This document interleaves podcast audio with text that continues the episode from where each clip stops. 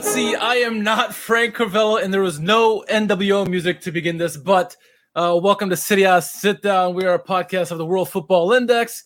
Frank's not here yet, but I'm here. Richard Carman, I'm your host for the moment. And I'm not going to do this solo. First of all, crazy weekend to begin, right? Milan just won 2-0. Put the emphasis on Inter. We're watching Inter game live as we speak. Inter just scored, but the goal was taken away. A handball goal by Skriniar. Correct call by VAR from the looks of the replay there. But enough of that game. We'll monitor that game during this podcast. But we're here to talk about promotions. You know, we got two teams that came up from Serie B. Cremonese one, Lecce being the other. We're going to focus on the other ones, and we're going to bring back our good friends here. We haven't talked to them in a long time. Please welcome to the show, Dom and Will from Lecce Club Fan Club UK. Hey guys, hello. Thank you for our second call up. That's right. Welcome back. Dude, I brought drinks tonight because I'm celebrating you guys coming back. So thank you. How you guys been? All good, yeah. We've it's been a tough season, but Dom was always a bit more optimistic than I was. I was always like, we've blown our chance, but Dom's always like, no, it's just fine. I think he's the calmer thinker, and I'm a bit more. I think last time we were on the show, we were talking about were we going to stay in Serie A? Yeah, and we always believed to the last day, and I think same was this season with promotion. Just see each day as it goes, and somehow we've come out as champions. And for those who don't understand how tough Serie B is, talk about how tough this league is. I mean, it came down to the very last week or two. So for those who are not familiar with Serie B, tell us what life has like been this last year with all the ups and downs of this league. Well, I mean, Serie B was like going under the radar. Obviously, it's not a big league, but in terms of how close it was, with so many teams in and amongst the top promotion places, not only the playoffs but first and second, it was literally changing every week. And at one point, Dom and I were speaking about it before, and like teams like Pisa were 5-6 points ahead of third place, and you thought, it's theirs to lose, so maybe we can sneak in a second. All of a sudden, Pisa shit the bed and fell off completely. Monza went on a bit of a run, and then towards the end of the season, tailed off as well. It was nervous. It was a lot of good teams in that league. And Dom and I was again saying before the season started, you're looking at teams like Parma, Spal, Crotone, obviously been in the top division and went straight down. So they've had successive relegations. I don't know. I think it was one of the most closest playoff teams. And the number of teams that, like you were saying, it was kind of juggling around. I think last season, Empoli were kind of the strongest and they walked away with it at the top, whereas this season it didn't really look like anyone at any moment was going to be the top team. And and that's why I think we went on a bit of a run. Then that meant teams like Monza or Pisa dropped a couple of points, and we could take that opportunity to move in to that top two, and then amazingly, we've been champions, and it was fantastic. I think we made it on the last day. We made it half. We should have gone up on the penultimate game. We won 1-0 up, and a draw would have done. And then somehow we conspired to lose two goals in like 13 minutes of added time. It was just a disaster. And I thought, it's going to happen again. My goodness. But a 1-0 comfortable as 1-0 could be. Yeah. Final game of the season. I guess the team was already down. They didn't really get near us, so. It was as calm as it could have been, but it's been an amazing celebration since. And to do it at home as well, with fans back in the stadium, and everyone being able to celebrate it, I think it was a perfect ending. Yeah, no, it's been a crazy ride. We've been watching you guys from afar, no doubt about it. Always curious. Love the kits. Your kits are, some very classic kits. I love the orange and red, or red and yellow, I guess. But no, it's a crazy league. A lot of teams. I mean, everyone was pinning Monza as a team that's probably going to come up because they have Berlusconi and Galliani money and this and that. But there's all these other teams as well. And then you guys done so well this season, and Cremonese is another team that got promoted. Yeah. And now we got a handful of teams here in the playoffs. Monza not looking like they're going to be the ones of the remaining teams. And we kind of talked about this before the podcast. Of the remaining teams in the playoffs, who do you think is going to come out and make it to Serie A? I mean, I think at the start of the season, I thought Brescia, especially with Inzaghi at the time being the manager there, I thought they were favourites to kind of even go into the automatic, the top two. But obviously they sacked Inzaghi, and it's not been quite the same since. But my thoughts are Brescia. I think they're the ones. But I'm with you. I think Brescia have got they've been there before. They've seen this show before, and they know the kind of just how to get themselves over the line. But it's tough. It comes down to a bit of a shootout in that last playoff for that last playoff spot. But yeah, also honourable mention to Cremonese to get up as second as well. I wouldn't even know where to place them in my rankings at the start of the year. Where would they finish? I thought maybe mid-table, but to sneak in a second, amazing. I'd like to see Brescia come back up because then then Carini's back, and I don't know. We'll just have to see. It's nice to have it done, and we can relax and watch others sweat now. Exactly. Yeah, and I think a lot of us liked it when Brescia was up in the league last time. Obviously, a lot of players on the Milan team that I support now, came from Brescia. And Empoli is obviously another team that, that's managed to survive and stay up in Serie A. Spezia now going into their third year in Serie A in a row they survived. And so, it's difficult making that rise from Serie B to Serie A and then staying in the league. Not only do you want to be in the league, but you want to, survive, right? And sometimes, as we see, Venezia this year, they look nice, right, with their kits, their social media, but on the pitch, they had some good, good stints, and then it wasn't enough. And we've seen in the past where teams like Crotone many years ago, and I forget who was year last. It's some teams that just don't have enough of what to cut. You see, team like Empoli just got promoted, and now they're comfortably surviving this year. So, looking into next year, what do you see are the areas you need to strengthen so that the relegation fight is an easy one, right? You don't have to worry about it. What areas do you think are the weaknesses that need to be corrected? I mean, I think I love the man. He's been a very good servant of the club, Luciano. He's done fantastically, but I think we have to start looking at the defence, because I think that's where last time we were in Serie A, the playing football from the back, that sort of thing, it just didn't work, and it cost us in a lot of games. And I think defence is definitely where we need to strengthen. But I mean, Will's been saying it. We, the strikers as well. Coda's fantastic, but I think we need to go for someone up there as well. Coda's one of those people who's clearly too good for Serie B, but not sure he's got enough goals for a team, because you need a striker to get you in double figures for goals, and then others to chip in with fours and fives and whatever. I don't know how many Coda's got in him in Serie A, so we'll definitely need some help up front. I love Lucioni. Dom has kind of wheeled him into the retirement home already. He's not going to go. He'll play. So I think we will need some help around him, because our defence has been a bit miss and match this season. Our fullbacks are relatively stable, but we've always had one or two playing next to Lucioni, and it changes per week. I don't think you can have that. I think you need continuity in Serie A, especially once your back line gets used to each other. You can't really afford to make too many changes. But I think we need a goal scorer for sure. But everyone's looking for that.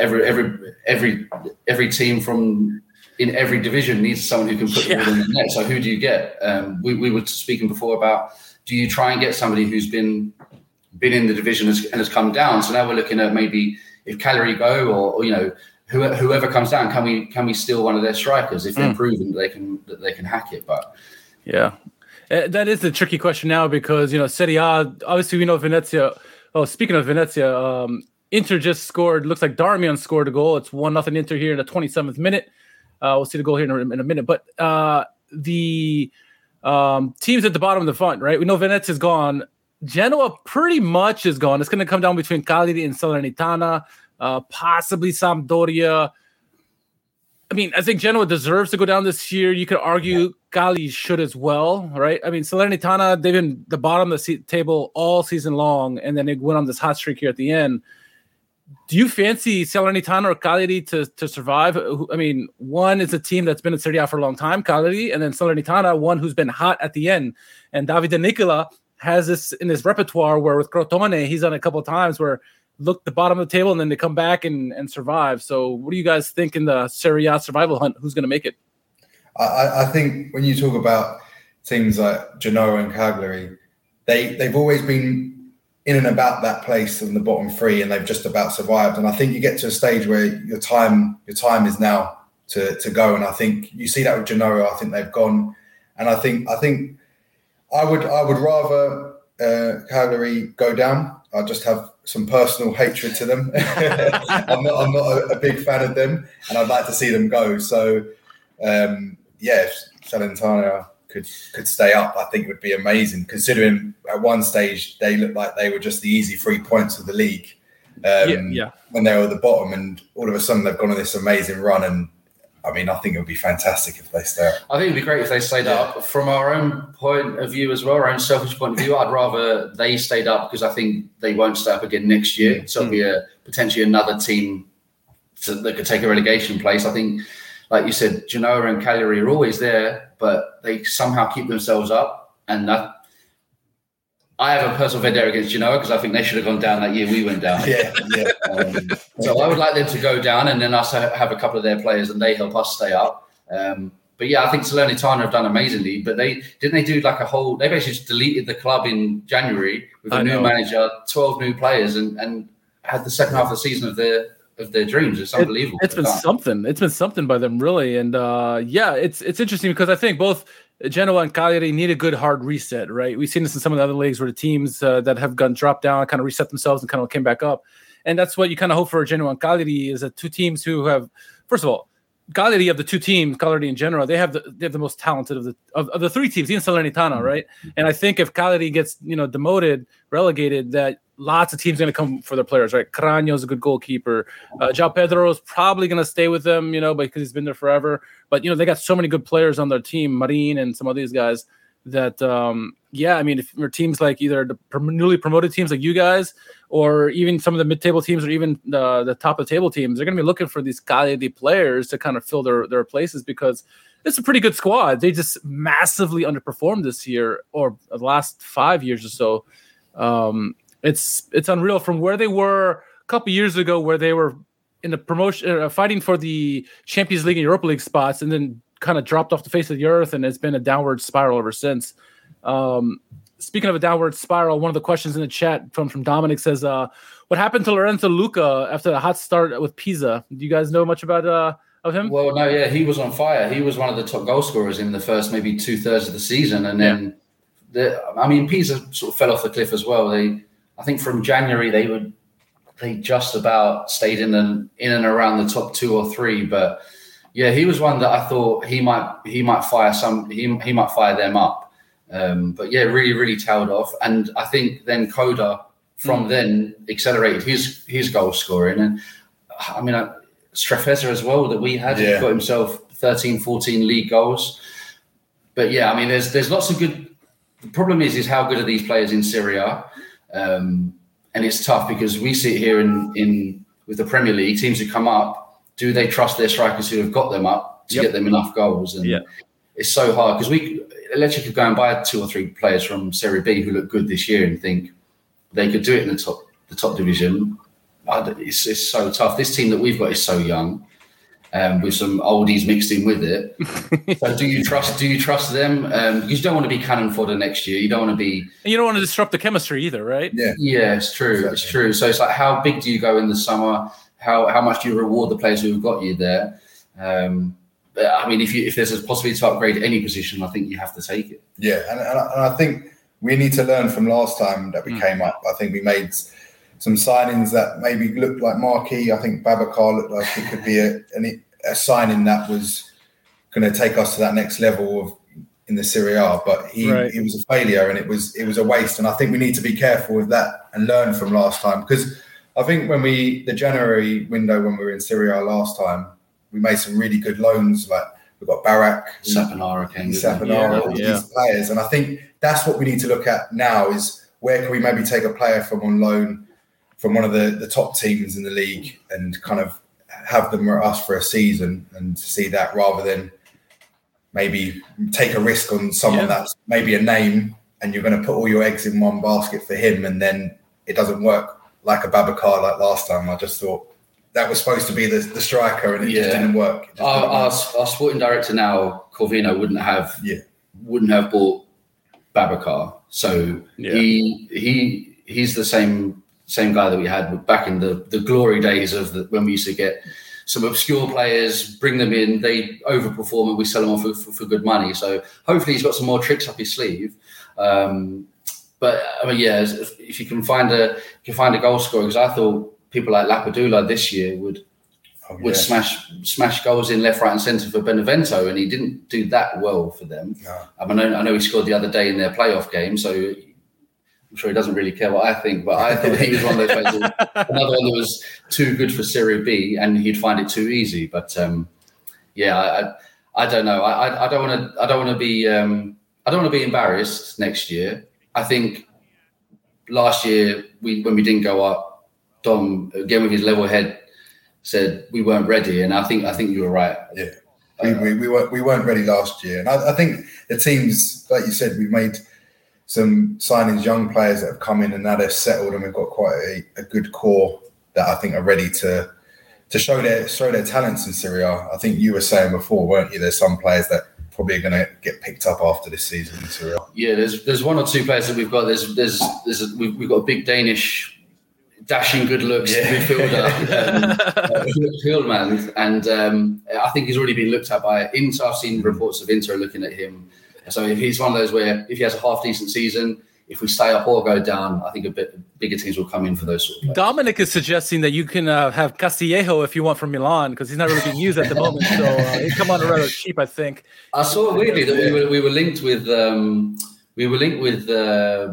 Junior Macias during the last couple of weeks. That would be interesting. I mean, he's done okay. And both nice assists today, so I don't know if we could still go for players like that, but we'll need we need some help. So if Milan want to loan us some luxury players, we'll have. Maybe Salamakers too. I mean, I don't know. I'll give you all.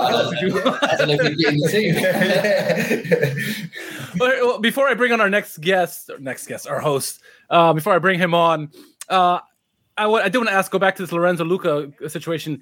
If he's affordable, would you guys take a stab at him? I mean, how much money do you guys actually have, do you think, going into next year? Is it going to rely mostly on loan players, or are you going to be bringing on players a little bit of money? What do you think? I don't know. I don't think we should go for someone like Luca, because we've got a player in Serie. We've got a Serie B striker in Coda who outscored him comfortably. So I don't think we need to go and fish in that pond for a striker. We don't need two strikers of Serie B standard, the certified Serie B, unless you're already making insurance for if you get relegated, you've got two good strikers for the following year, which I'd hope we don't do. In terms of money, I don't think we'll have lots of money to throw around. So I think we'll have to be quite shrewd in the market with some loan signings and maybe getting a few players on a free with, I don't know, a loan with an option to buy if we do stay up, for example. But like Dom said, our January was far better than our summer window. So let's just hopefully we've learned our lessons. Well, speaking of learning lessons, our host, he's here. Frank Carvello's in the house. Good to see you, Frank. I made it, gentlemen. Welcome back to Serie A. Thank you for having us again. Absolutely. Gotta be a good feeling getting one year in B, taking care of business, winning that league and getting right back up. Well, ciao, Anthony. Hey, everybody. Richard, boys, thank you for holding it down. Things get crazy. Things get crazy around the home front here these days with two kids and all sorts of sports that they're in. So yeah, and we talk about the top of the cast is that not only that, we got Milan game that just ended, big win by them 2-0, right? And they really put the pressure on Inter. Inter's on live as we're talking right now. We got the game in the background, trying to update team people as it goes on. Darmian just scored not too long ago, so it's frenetic here to end the Serie A. And you're drinking, I see. Well, no, I'm not drinking yet. This is for if Inter don't get the result. I'm drinking anyway. So we'll pour one. We'll pour one when the whistle blows and Inter fail to win. Although not looking terribly good right now. Inter have certainly controlled the match. They've controlled the possession. Great chance, and I can't remember who had it that forced an excellent save from Handanovic, but Inter. Inter in control of this game so far from everything that I've watched. So they need to win. That's basically all it is. They can't worry about Milan, and Milan can't worry about Inter. Both teams got to do what they got to do, and then however the results pan out, it is what it is. But I mean, two worthy champions, I think you can say. Obviously, Inter winning the Coppa Italia this past week. They're a damn good team, no matter how you look at it. I mean, both what Inzaghi's done this year and Pioli's done. It's two magnificent job by these two managers here. And, you know, speaking of managers, going back to you guys in Lecce, how do you feel about your manager going to Serie A? I mean, you talked about last time you were up here in Serie A that you weren't quite ready. You think he's got the chops to keep you guys in it for a season or two or plus? Well, I don't know. Well, I don't know. The pause is worrying. But he's never, to my knowledge, I don't think he's had any time in Serie A before. From my brief knowledge of his CV, he's never spent too long at any one club anyway. So I don't think we overachieved this year. And he obviously took that team that didn't go up last year and has done something special with them. So who knows? And it is a young team. It's a young squad actually, so I don't think even if we started getting pummeled every week, I don't think changing managers is the sort of thing that we would. I can't see like a Lecce thing to do anyway. We didn't do it when we were struggling a little bit up last. Do you think you'll change the tactics? So what we see a lot when teams get promoted is they change to defensive tactic in the league. Now, obviously, some teams like. Was it Brescia the year before? One of the teams came up and they're like, we're going to play attacking football, and it is what it is, and they went right back down. Yeah. Do you guys think he'll change his tactics going into Serie A? I mean, you kind of have to. You're playing some of these big boys like Inter, Juve, or do you see him – well, what do you think he'll do? I mean, it's obviously hard to tell. He's never been there before, but it's a hard line to kind of walk, right? You can't, you want to stick with what got you there, but you also want to leave yourself wide open for 10 goals a game against, right? No, well, that's right. Yeah, I mean, we scored, was it the second most goals in the league? Yeah. And have the best goal difference. So I hope we still have a go. We don't want to, I always say you don't want to lose a game 1-0 having not gone for it. You'd rather be in the game at 1-0 down if you are, and then lose 2-0 because you've thrown some people forward. And you get the same points if you get beat, whether you get beat 1-0 or 2-0. So I'm hoping he goes, he does sort of throw men forward at opportunities, but I'm not looking to take on Inter and Milan in a shootout, because it'll be cut to ribbons. So he'll have to adjust his style. But it depends who we get in, and it depends how if we are going to be a bit more rugged and if we can sit behind the ball. Right now, I don't think that defense is good enough to do it in Serie A. So, but we might pull out 3 or 4 amazing signings, and we're able to shut up shop a bit easier, and we can nick a 1-0 win, but let's just see. Nearly a goal here in the Inter game. Yep. A wonderful save there. Lautaro just missed that there. Frank, what do you got? We've been talking a lot about Serie B, a lot about Lecce, obviously, but some of the teams that could get promoted and stuff. Jump right in, man. This is your show. Yeah, I'm kind of looking at Marco Baroni's CV here. I see that a couple of seasons prior to that, he was at Cremonese, who's also getting promoted. You might say that he might have had his fingerprints on that project to an extent to maybe help Cremonese get there. I mean, without watching too much, without being able to watch enough Serie B, I don't know the answer to that. But you have to make an assumption. These managers come in and have some influence on players. And I don't see Cremonese as a team that would have completely turned over their team over the course of a couple of seasons. So maybe, and to your point, yeah, he's pretty well traveled in his career. And yeah, he has not really spent a whole lot of time at one place. So, I think Pescara and, over the last 7 seasons, Pescara, Novara, Benevento, Frosinone, Cremonese, Regina, and now Lecce. So, we talk about this with managers. Sometimes they just need a place to hang, to hang their hat. We're talking about with what Pioli has done at Milan and, exactly. The 3 prior Serie A stops where he wore out his welcome. Inzaghi managed to,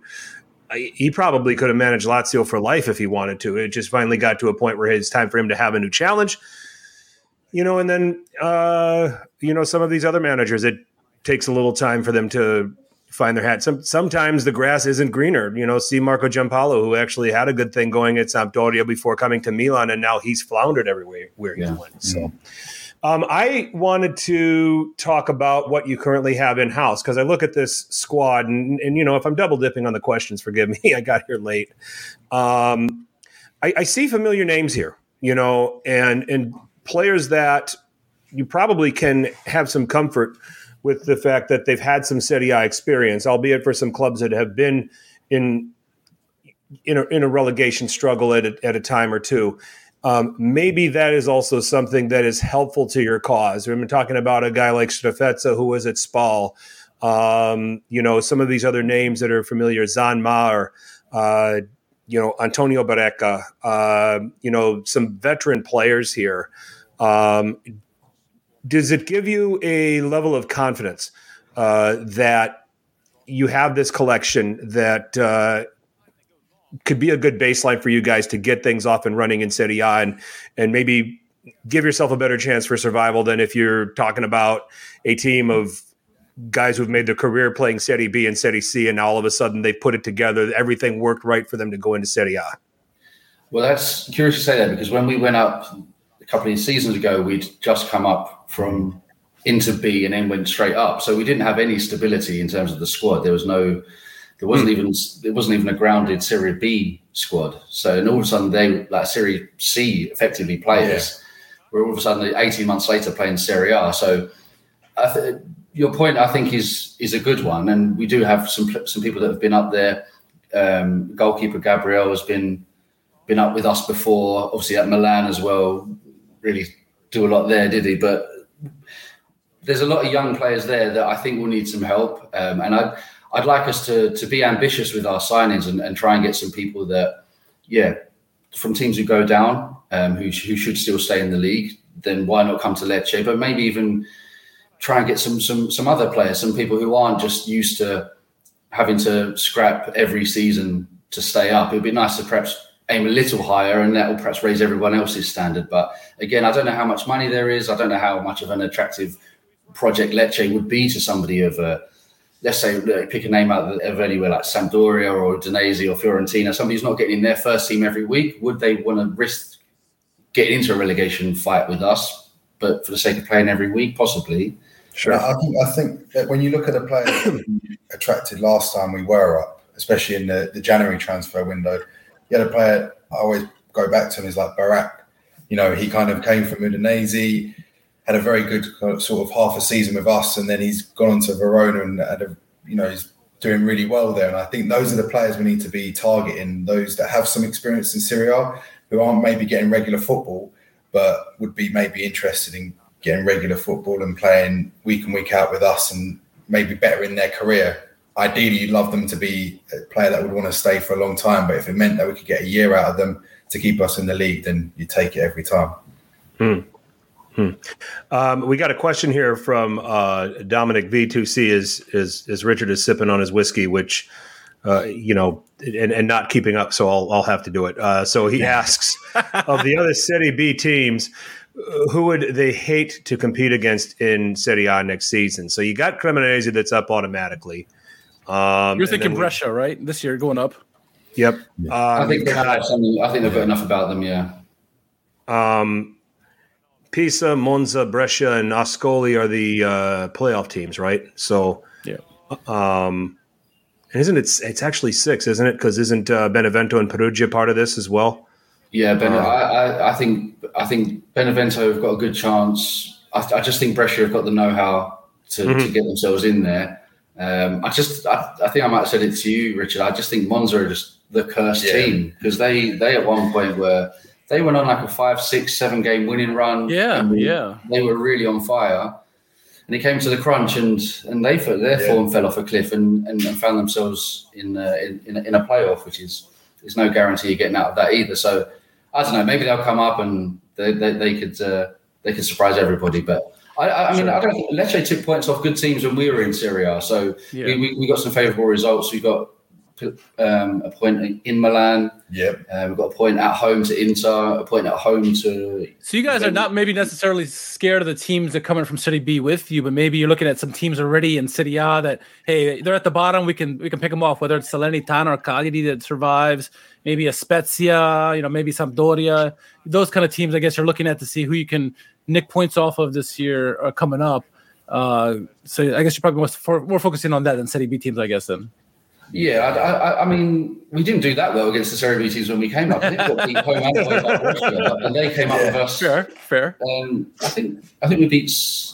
We were already in the league. Yeah, I think we beat them home and away. They came down with us, but Brescia came up with us, beat us home and away, and that's 6 points you've given to a direct rival. Okay, they came down anyway, but all of a sudden you put those 6 points on our tally, we would have stayed up, but that's my hatred for Genoa coming back out. I still think they should have gone down. Yeah. They've had their time now. Exactly. Just because they're a linchpin of Serie A doesn't mean you can automatically stay there.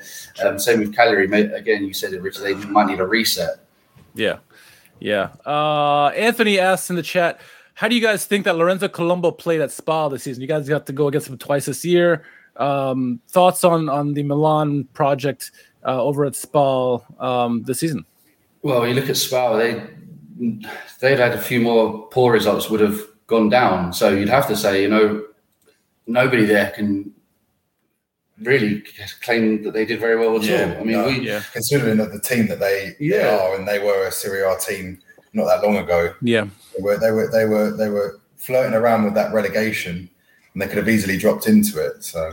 I don't think anyone from Spal would really cover themselves in glory. Our captain of the last few years, Marco Mancosu, went there, and I thought, we've given Spal a really good Serie B player there as well, and mixed in with the other players, like you said, that they've brought in as well. They really, really underachieved, only probably more so than Parma. Yeah, Parma, who spent loads of money on, Buffon just didn't work out. At one point, it wasn't even their first choice goalie, so.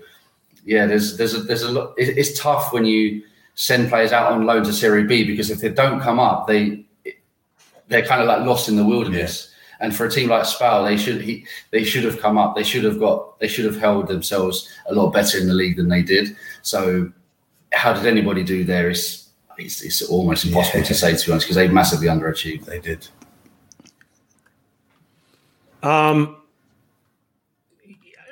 I look at your goalkeepers and you're spoiled for choice. When we had this conversation last year, clearly Gabriel was a big reason why you guys were, in it with a shot to potentially survive with the number of saves. I mean, you got Plizzari over there. He's a Milan, I believe. Is he a loanee? Yeah, we got him on loan. Yeah, because Gabriel and our second choice goalkeeper had an injury scare, and he had to come in and play a few games and did fairly well for a young kid coming into a tough situation. So hopefully we can keep him, and maybe, like you said, if you can give us another couple of Milan hot shots, we'll take it. You can have like the guy said, you could have Castillejo. So we'll give you him, and then. Jeez, I don't know. I have to see what's arrived. Yeah. We'll no. I don't. I don't know. I don't think you'd want him. So. Can't have Leao though. Yep. Yeah. So. So we talked a lot about Serie B. You guys fancy talking some Serie A? Yeah. Happy to. Yeah, absolutely. Great. A lot of crazy games this weekend, Frank. Obviously, there's a game going on right now. It's halftime at Cagliari hosting Inter 1-0. The lone goal by Darmian in the 25th minute, but. Lots of games this weekend. Salernitana was in a crazy game to start off the weekend. Frank, do you want me to take this off? I've talked enough. Do you want to take? You want to take this? You're doing great. Okay.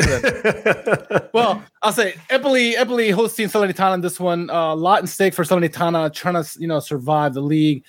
Did not start off well. Former Milan man Patrick Cutrone scores in the 34th minute, makes it 1-0, and looks like Empoli are in cruise control, but. Bonazzoli, one of the goals of the week, an overhead bicycle in the 76th minute, makes it 1-1. Salernitana get a point in this one, and all but effectively eliminates Venezia with that point there. Moving on, Hellas hosting Torino, goal scoring, wonderful goal, a lot of goals this weekend, beautiful goals this weekend. Brecalo, one of them in the 19th minute, off the crossbar, 1-0 Torino. And honestly, that's the only goal in the game. We had a lot of chances both ways in this game, but the lone goal came from Brecalo. Torino wins 1-0 on the road. A goal-scoring fest came from Udinese Spezia, 2-3. Goals from Verde, Giassi, and Maggiore were enough to oversee Udinese, who got goals from Molina and Mari. 3-2 Spezia win, maybe solidifying their city for a third campaign. Actually, I know. They survived. I know it survived because they tweeted it out, right? Three years in a row, they said. One of the shocks of the weekend, Roma hosting Venezia. Venezia got the goal early with Okereke, a team that's going to be relegated next year. But Roma, 46 shots, Frank. 46 shots. Only got one through Eldor in the 76th minute. Boys, when's the last time you've seen any team score give up 46 shots in a game? That was unreal. What is going on there? It's astonishing. It worked about 5 or 6 times as well. So should have been more goals. This wasn't their day. I think we all played for Roma and took a shot in that game. Yeah. So. Looks like you got the support of Six Lack here. He says Lecce will stay up next season. We hope so. We hope so. Okay. Love the confidence. Absolutely. Speaking of confidence, Sassuolo has it at the moment. They were on the road to Bologna. Scamacca scored 2 goals in the 35th and 80th. Berardi would get one in the 75th. They would win 3-1. Orsolini consolation penalty at the end, but not enough. Sassuolo, big win on the road. I guess it's a big win. They're in no man's land at the moment. Napoli, they're playing Genoa. Genoa all but pretty much relegated. We figured Napoli would come in there and handle business. They did. He had goal from Osimhen in the 32nd. Insigne missed a penalty, gets called back for an offsides by Genoa, retakes it, scores it in the 65th, fitting swan song for him. And then 81st, Lobotka, coast to coast, one of the goals of the week there. 3-0, Napoli trounced Genoa, all but affecting ending their Serie A campaign. A game that ended not too long ago, Milan hosting Atalanta, a ridiculous game there. 0-0 at halftime, Milan needing 4 points in the last 2 games. Looked like they're on their way for a draw, but then in the 56th minute, Leao, as he always does, wonderful goal. Assist by Messias, by the way. 1-0 there. And then in the 75th minute, one of the goals of the year, Teo Hernandez in a crucial moment for this team. Coast to coast, going through entire Atalanta team, scoring a goal. 2-0 Milan get the win. And obviously, a game going on currently is Inter on the road to Cagliari.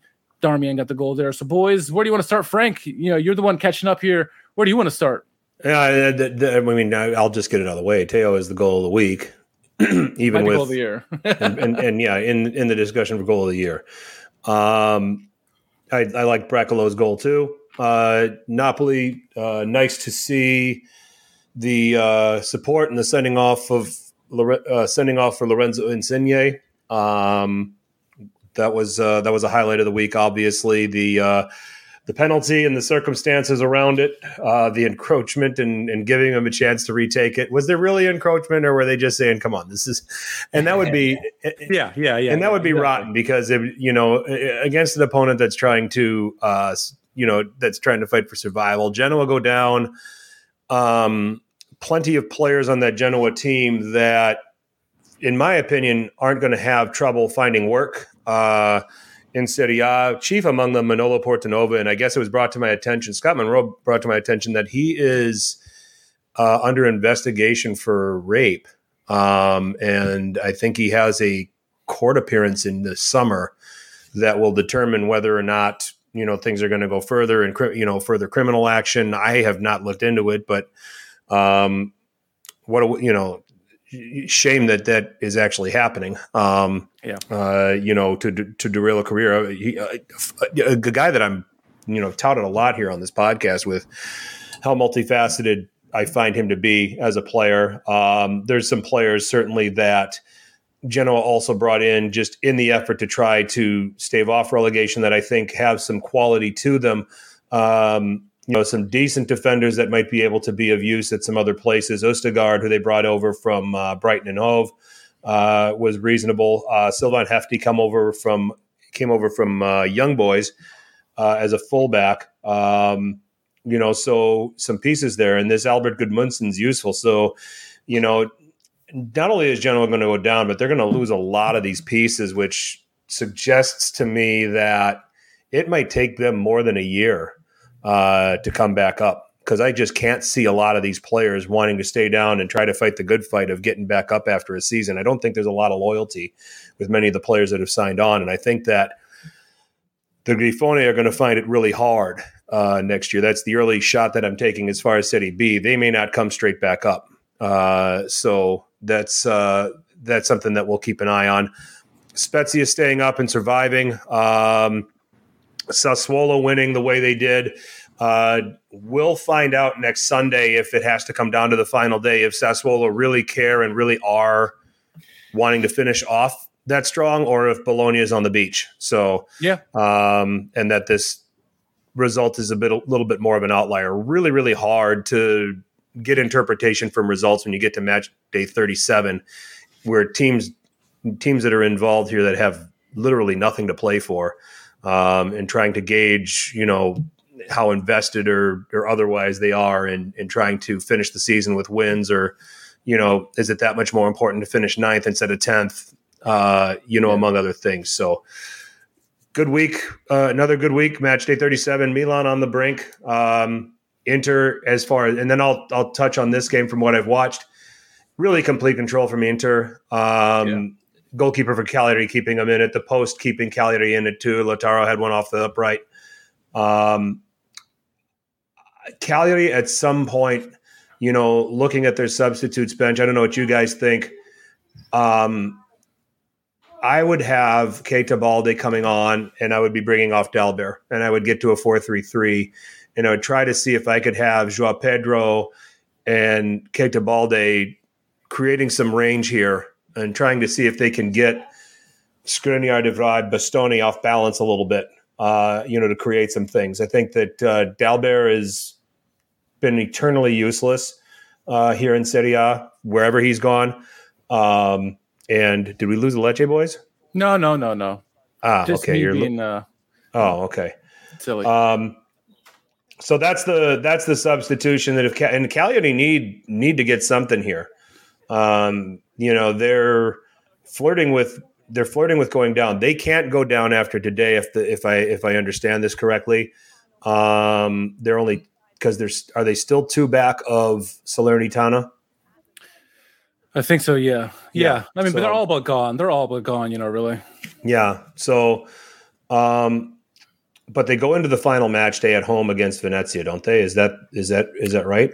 I believe so. Yeah, I believe so.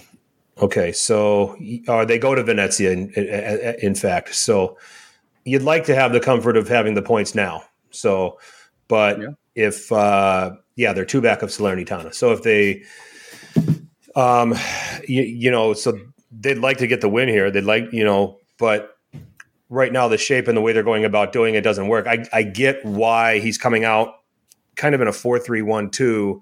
You want to deal with Barella, you want to deal with Çalhanoğlu, coming through the midfield, and you want to maybe match man for man, but it doesn't, you're asking Dalbert, who's really a wing back, to now play narrower in a defensive midfield position. It doesn't work. So make the change, go to the 4-3-3, try to put some pressure on Inter. It may not lead to goals. It may lead to Inter countering and making it 2 or 3. But at this stage, if you're Cagliari and you're trying to survive, you got to do something. Yeah, I think that's kind of touching what we've said before with you'd rather just have a go. But I think if I was in that position right now, I'm not sure I'd be making wholesale attacking changes. I'd let it, if you can take it, only being 1-0 into the last 15 or 20, and then put some pressure on. Because if you're suddenly attacking and you're 2-3-0 down within the hour, fair point. It's a time. I think you might need to take them a little bit later, and then maybe try and catch them cold, because even if you put on attacking changes now, Inter will rip them to pieces. And I don't think Inter are going to make the same mistake they did against Bologna when they were 1-0 up and then they. Capitulated, basically. It didn't take their chances, and you saw what happened there. So I think Inter definitely come out and make sure that they kill this game off as quickly as possible. And Frank, we talked about before you got on that Cagliari is probably the most talented team to get relegated in a long time, and if they do get relegated, not only is Lecce but several teams in Serie A are going to be coming for their players. You got Cragno and Marin and several other players who are pretty good, and this is a massively underachieving team, and so. If Cagliari are one of the teams to go down, and if they lose to Inter, it's going to, be another chance for them to go down next week.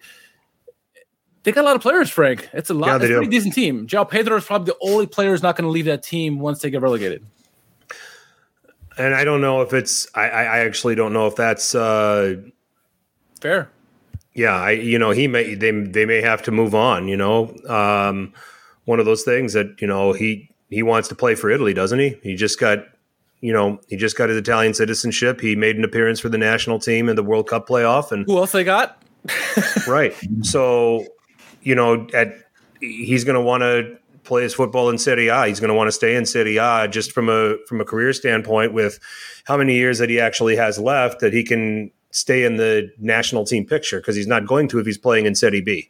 Yeah. So you have that. You have Rog, who I think is now just a serviceable at best midfield player. It won't be hard for him to find a team. I could find him linking up with another mid-table team. I think Razvan Marin is a player that has a wide range of passes, good on the dead ball. Certainly is got the ability to help somebody out. And they've got Linko Jonas has been really good for them. Keita Balde has kind of become a journeyman now. Pavoletti is at the latter stages of his career, but in the right system with guys that can deliver good service, could be a 9 to 11 goal striker, which isn't horrible. Certainly will help you. So. So that's those are the things to think about now. The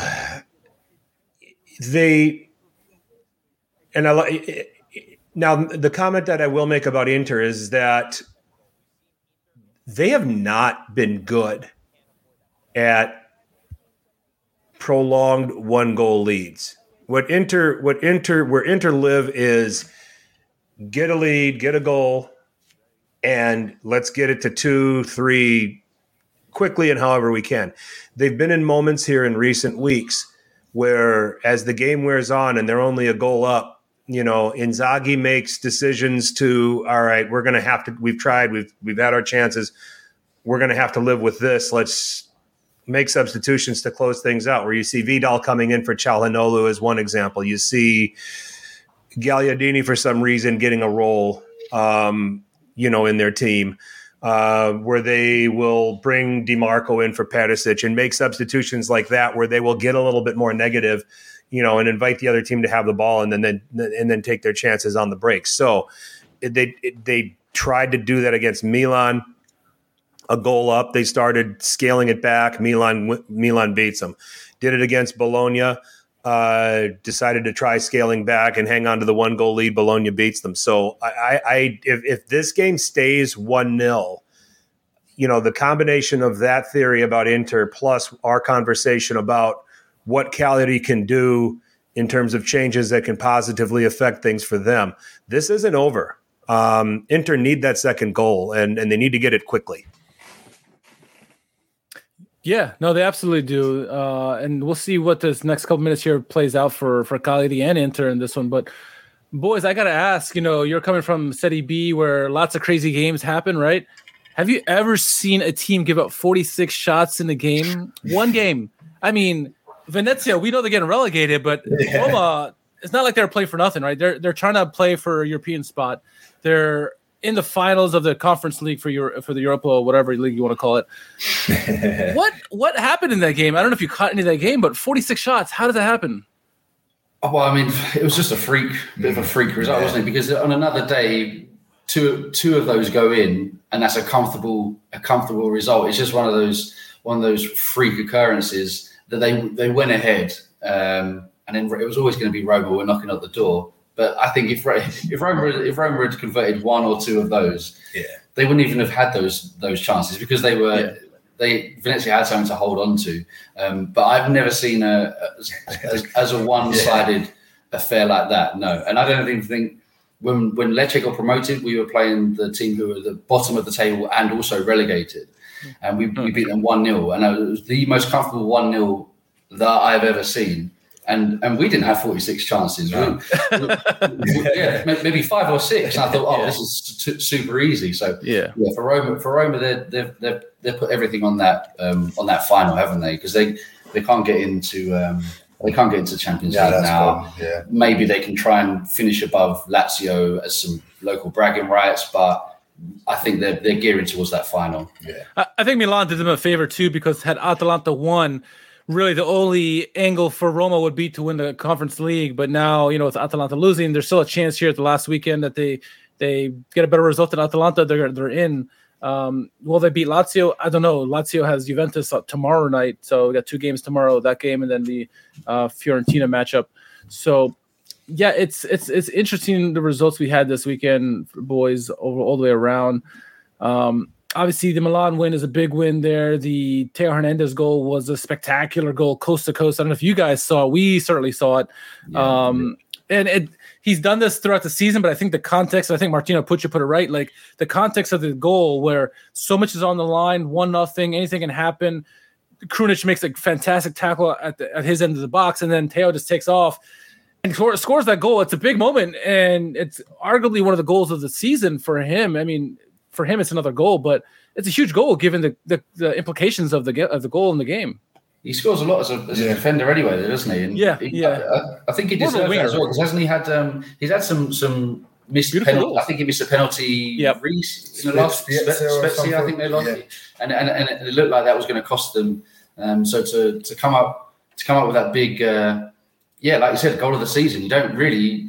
I can't even think of any other contenders that can run that, because in terms of the context of the goal as well, how important it was, it has to be up there as one of the goals of the season. Definitely. I'm sure. He won the ball on the edge of his own penalty area and ran the whole way. It made it a fantastic finish as well. The finish was class. And Frank, we don't have a Quagliarella type goal. The couple years ago, we had that goal where he had a back flick out of midair against Napoli. That was a beautiful goal. We don't have anything like that this year. We had a couple of decent goals this year, but given the context and how much pressure was on Milan with all the dignitaries there, you had 200,000 requests for tickets for 80,000 seat stadium. A lot was on the line from Milan. This one, just a hold serve. Obviously, Inter is playing Cagliari, and that's easier than Atalanta. But great goal by him, given the situation. Yeah, I mean, overall for Milan, I thought it was a good, efficient performance. Yeah. And I think that's what we've kind of come to expect from that. I think they've played. They look comfortable, no matter who they're playing against. Maignan is making important saves. He's making them in key moments. You have, the partnership of Tomori and Kalulu. I mean, 9 months ago, would we be sitting here saying that Milan are winning a Scudetto, and they're doing it because of the partnership of Tomori and Kalulu? People would have been like, you're dreaming. It's because Chiar stayed healthy and rolled back the years. And, probably Tomori was part of the equation. I think we all thought Romagnoli can be inconsistent. Can I be blasphemous for a minute, Frank? Talk about Milan's defense. Yeah. Kalulu has obviously been, you boys, I let you boys, you've seen Milan from afar. Kalulu's having a fantastic year. I mean, what he's done paired up with Tomori this year is just unreal. And he's pretty much been a shutdown defender this year. Calabria has not had the greatest of – his season was okay. This last stretch here where a lot is on the line from Milan, he's played probably his poorest of the season. I'm going to argue that Kalulu should be the starting right back next year if they go out and get a Botman or somebody else, or even Chiar. Chiar comes back. Kalulu has to be a starter next year no matter what. That's my opinion. Well, it's tough because he's come into a situation that he probably didn't find at the start of the season, never thought he'd get this game time, but with the injuries and the performance that he's had, he's undroppable at the moment. It's just I don't know if he wins you if you win a Scudetto, do you have to upgrade your central defensive partners? I don't know. I don't know that you do. Yeah. He didn't play a lot at his previous club either, did he? So he's almost having like he's learning as he's starting his career, and he's starting his career winning the title, which is crazy. I think him and Tomori have got like 13 or something crazy, like 13 or 14 clean sheets when partnered together. Another one today. So I don't know. Maybe, I don't know where you move him if you have to. Like you said, Sven Botman, I think he's going to come in, and maybe one other. I don't know whether you push him to right back or you just say someone else. It's your place to lose now. Yeah. Frank, what are your thoughts? I agree. Kalulu's career is getting started, and I think that no, I don't think if he's finding form. playing as a center back right now, if it ain't broke, don't fix it. So, you know, is really the way I take a look at it. As we're looking, Inter have scored again. It's Lautaro Martinez in the 51st minute to put Inter up 2-0. Good individual work by him, by the way, to fight off the defender to get to the ball and a nice finish. Ended up nutmegging Cranio. We could have asked Cranio to do a little bit better, but anyway. Uncle Sharma, if you're watching, nutmeg of the week. There you go.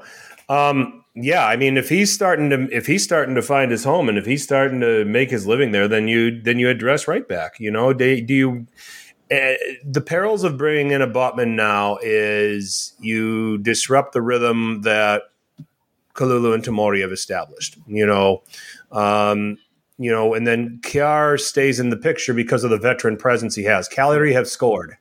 It's now 2-1. Liko Giannis has scored. We're updating as we go. Let's see. It's, a shot from distance. Oh, and it is a goal of the week candidate. It is not a Teo goal, but distance. This is blasted. What a goal. Beautiful goal. Hang on to your hats. We're not done over, boys. Not over.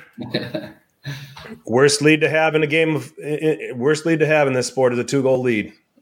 Yeah. So because you're feeling good about yourselves, you've gotten a little bit of distance, you let your guard down just enough a little bit, and especially in the net, both catchphrases we've said on this podcast, worst goal in soccer, worst lead in this sport is a 2-goal lead, and a team is at its most vulnerable shortly after they've scored.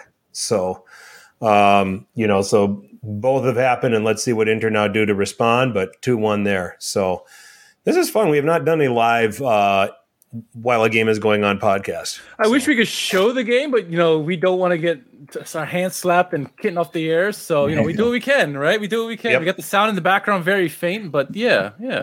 We don't want to get burned for copyright infringement. Yeah. We already got a couple strikes against us, so, But exactly. Now the problem is what does Inzaghi do? Because like you said, he's not got a record of hanging on to leads particularly well. At Lazio, he was known as a really attacking manager. So do you try and catch Cagliari on the counter attack, or do you shut up shop, or do you throw on another striker, or try and grind it out and bring on Vidal to work around that? It's tough because 2-1 is tough, especially against a team like Cagliari. They're going to be playing dirty or playing for set pieces, making it a bit more of a dogfight because they've seen that they can get at Inter now. It's a tough one with 30 minutes to go, and they're in front of their crowd. They're playing for their survival, their lives. This is a tough match now for Inter. Yeah, no, 100%.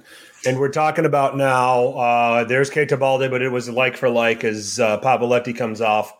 35 minutes to go. And time, then Nandes in for Rog. So now you got, and I kind of like it. Nandes can do a little bit of everything for you in midfield. Pavoletti is probably a predictable guy to defend against in this stage of the game. He's not going to move a whole lot for you. He's going to stay central. He's going to expect service. Yeah, he's going to expect service. Now you got a Keita Balde who's going to run around a little bit and, help with João Pedro's help. They're going to try to pull apart that back three to open some things up. So I like the changes. I like the changes. It gives Cagliari an air of unpredictability when they attack now. So let's see if they can find that, and let's see if they can start giving Inter some problems here. There's certainly a little confidence to them now, just watching them move the ball around a little bit. And to your point, boys, Inter look like they're fine with just, okay, let's sit back and let's hit them on the break. Let's let them bring their numbers forward and play a counterattacking game where, all right, they're stretched, they're all over the place, and then we can take advantage of that. Because I think that's where Inter thrives. They thrived like that big time last year under Antonio Conte, and I think they've done well in that regard under Inzaghi too, as well. Cagliari is putting a lot of pressure on Inter at the moment. It's a lot of pressure. They're bringing in Dumfries now to kind of shore up the defensive, but it's all Cagliari at the moment. So talk about Inter and Juventus since for you guys coming into the league now, and I know you watch from a distance. There's a couple players now that are rumored to be gone. One is definitive, Paulo Dybala. He came out on Twitter and Instagram and said, "This is my last game coming up tomorrow. You know, it's been great working for you guys or playing with you guys." Rumors that maybe he's going to Inter, maybe Roma, maybe going to England. Who knows? And the other rumor is that Ivan Perisic, who's had a fantastic year for Inter, he may be going to England. And while Inter have Gosens as a backup, where do you think the state of both Inter and Juventus are going into next season are from, you know, from you guys? We've been following the league day in and day out, but for you guys coming into the league from seeing from afar, what are your thoughts on both how Juventus are from the season and then as well as Inter possibly getting dethroned this year?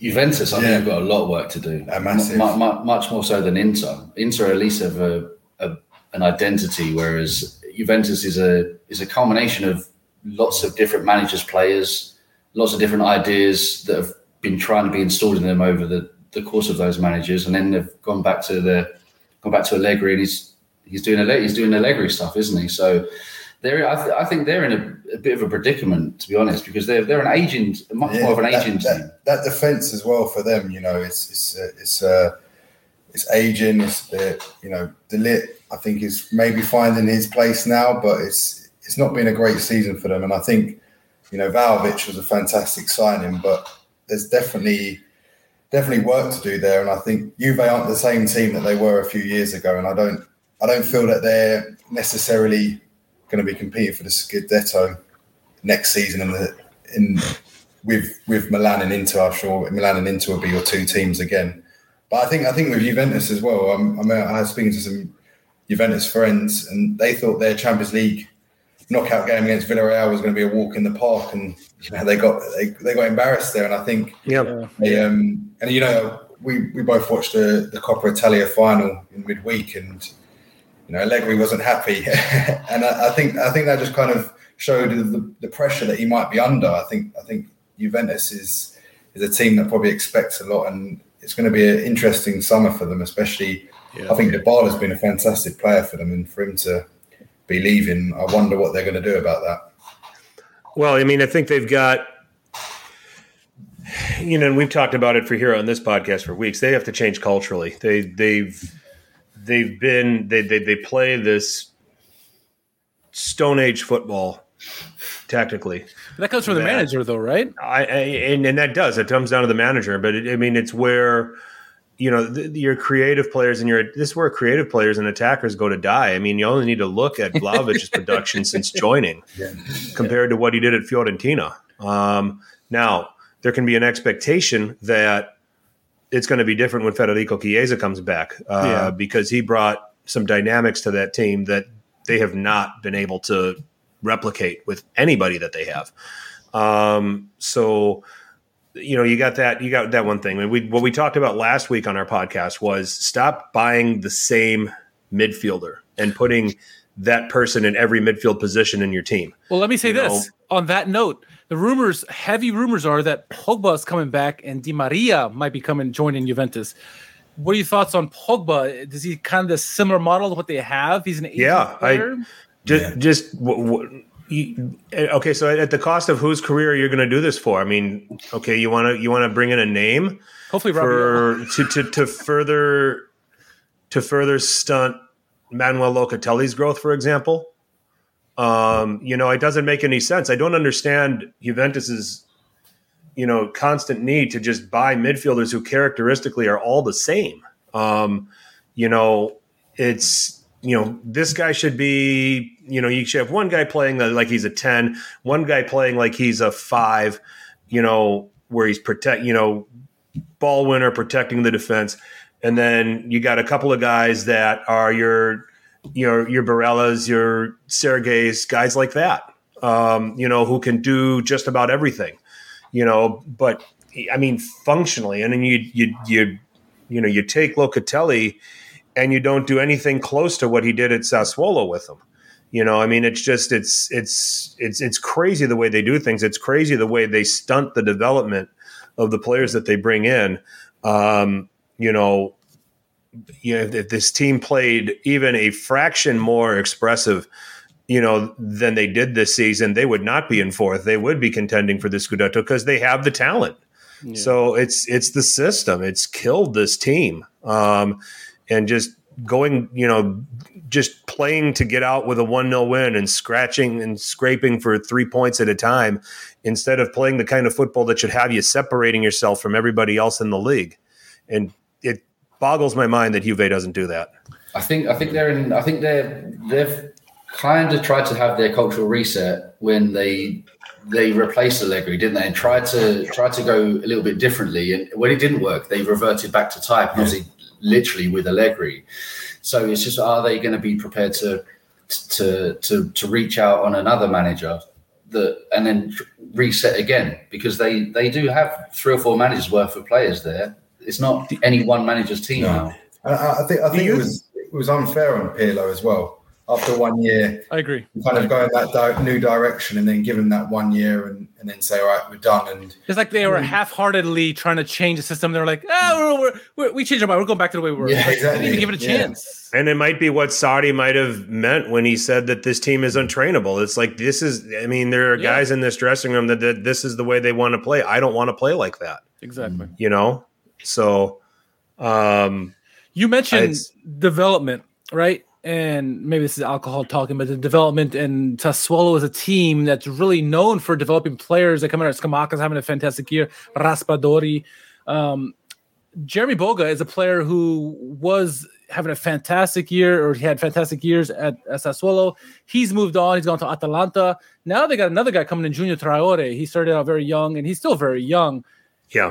One of the questions earlier in the chat was, has he overtaken Boga at Sassuolo now, and is he someone that they can rely on?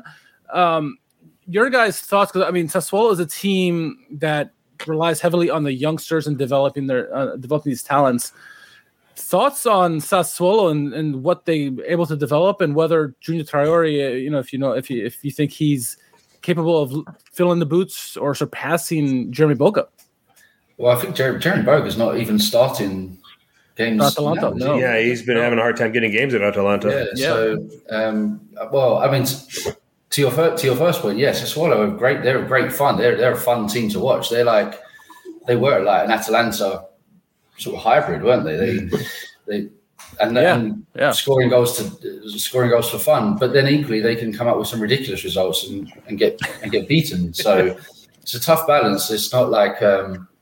It's no plain sailing, but they've produced some quality players over the years. I'm thinking another one of the that you mentioned, Scamacca, has been touted at Chelsea, and all of a sudden, one of my Chelsea mates messaged me saying, "What do you know about Scamacca? We're being linked with him." Not that I'm the expert, but I know a little about Italian football. And I was like, to be honest, I don't really know where he's come from either, because he's not. He's sort of just emerged, hasn't he? And having a wonderful season. But can he do it long term, even if he stays at Sassuolo, or does he move on to another league completely? And it's tough. They do have a good system of doing things there, but they're always going to be cherry picked. It's like Atalanta used to be. Well, Scamacca is very much like Belotti was a few years ago, where Belotti got this big goal year, or like 29 goals or something. And everyone's like, he's world class. It's like, okay, this is one season. Let him do it over multiple seasons. See if it's world class or just a flash in the pan. And it turns out being a flash in the pan. He's a great player, but he's not world class. Mm. So Scamacca, to your point, I think needs still time to prove himself. He's done it for Genoa for half a season or a season, and now at Sassuolo he's done it a little bit better.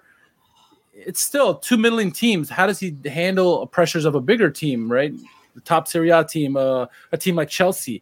Does he even get a starting time? Lukaku, who had a fantastic year last year, 29 goals last 2 years for Inter, goes to Chelsea and he's not the same person, right? Now, granted, maybe his diet is not the same. I don't know. Maybe the voodoo's in there. I don't know what's going on there, but he's not the same player. So, we have to be careful with players like Scamacca or guys who just emerge out of nowhere. Even Bremer, to an extent, with Torino. Defensively, they have one great year. Great. Can they do this longevity, right? Koulibaly, he's done this defensively for 15 years or 10 years, whatever. He's a world-class defender. Yeah. Scamacca, I don't know if you can label him yet a world-class player, or ready for a Chelsea or Inter-type player. I don't know. We'll see. But yeah, we tend to jump the gun on guys, that play really well for the so-called their careers.